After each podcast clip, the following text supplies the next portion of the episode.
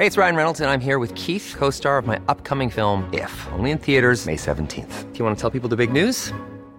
All right, I'll do it. Sign up now and you'll get unlimited for $15 a month in six months of Paramount Plus Essential Plan on us. Mintmobile.com slash switch. Upfront payment of $45 equivalent to $15 per month. Unlimited over 40 gigabytes per month. Face lower speeds. Videos at 480p. Active Mint customers by 531.24 get six months of Paramount Plus Essential Plan. Auto renews after six months. Offer ends May 31st, 2024. Separate Paramount Plus registration required. Terms and conditions apply if rated PG. Heraldo Podcast. Un lugar para tus oídos. ¿Cuántas? La OMS dijo que la cifra oficial de muertes por COVID-19 en México no está ni cerca de la realidad. Esto es Primera Plana de El Heraldo de México.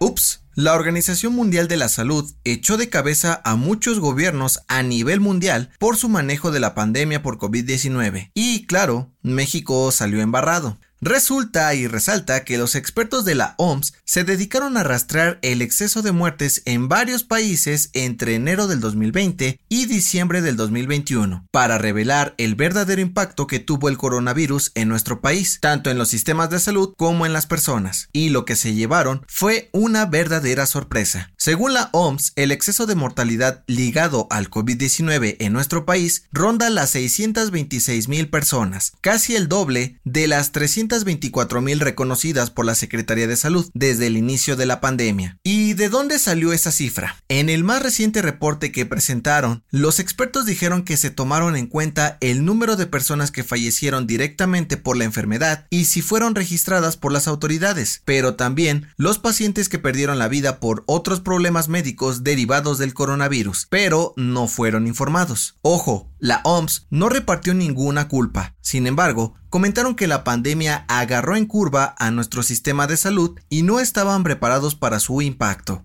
Además de que la saturación de hospitales provocó que muchos pacientes se fueran sin registro de la causa de fallecimientos. Y aunque dicen que mal de muchos es consuelo de tontos, esto no solo pasó en México, sino también en países como la India, Rusia, Estados Unidos, Brasil y Perú, entre otros. Con información de Frida Valencia. Las mejores noticias en solo 5 minutos. Siga Primera Plana a través de Spotify. El Secretariado Ejecutivo del Sistema Nacional de Seguridad Pública hizo un corte de caja de los primeros tres meses del 2022 y confirmaron que la Ciudad de México ha avanzado en cuanto a la disminución de los homicidios dolosos. Sí, en los tres años de Claudia Sheinbaum como jefa de gobierno, los homicidios dolosos bajaron casi 60% con relación a administraciones anteriores, al pasar de 516 a 218 entre enero y abril del 2019 y 2022. Según las cifras presentadas, 15 de las 16 alcaldías han logrado ser más seguras. La más exitosa ha sido Milpa Alta, seguida por Tlalpan, Coyoacán y Miguel Hidalgo. Sin embargo, Iztapalapa sigue siendo un dolor de cabeza para las autoridades. Tanto Shenbaum como el secretario de Seguridad Ciudadana de la CDMX, Omar García Harfush, dijeron que los resultados son muy buenos, pero que no descansarán para terminar de hacer la capital lo más segura posible. Con información de Carlos Navarro.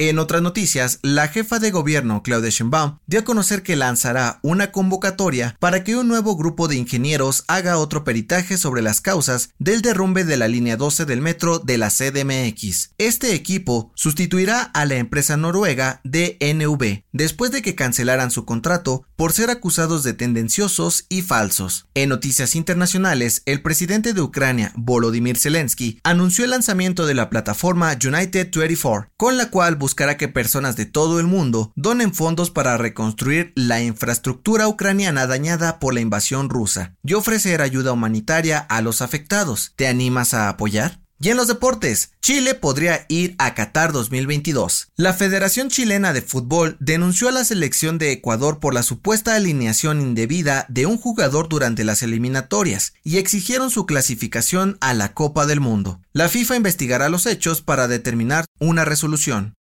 El dato que cambiará tu día.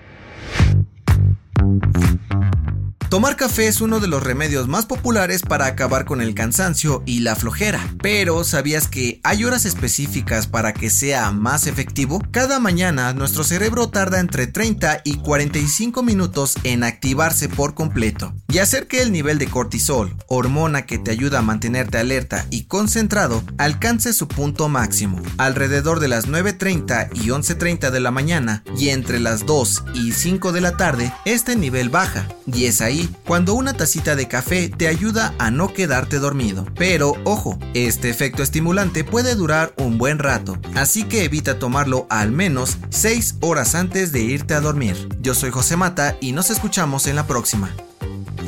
Esto fue Primera Plana, un podcast del Heraldo de México. Encuentra nuestra primera plana en el periódico impreso, página web y ahora en podcast. Síguenos en Instagram y TikTok como El Heraldo Podcast y en Facebook, Twitter y YouTube como El Heraldo de México. Hasta mañana.